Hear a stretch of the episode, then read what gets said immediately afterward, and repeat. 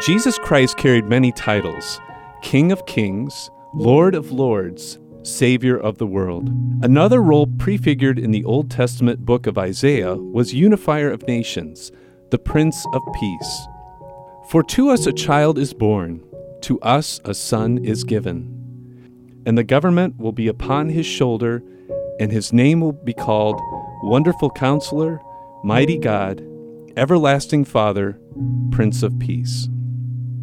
Listen to St. Paul imparting the spirit of this Prince of Peace as he writes to the Romans. For whatever was written in former days was written for our instruction, that by steadfastness and by the encouragement of the Scriptures we might have hope. May the God of steadfastness and encouragement grant you to live in such harmony with one another, in accord with Christ Jesus that together you may with one voice glorify the God and Father of our Lord Jesus Christ. Welcome one another, therefore, as Christ has welcomed you, for the glory of God.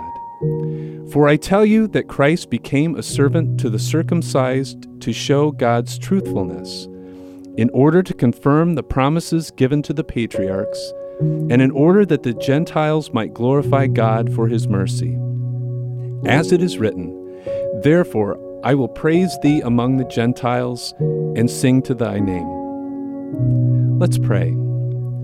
Dear Jesus, you came into our world to be a unifier of nations, the Prince of Peace. Help us to welcome one another as you welcomed us, for the glory of God. Amen. This is Mike Kelly. You can find Pray for Two at godislove.blog or on the Redeemer Radio app.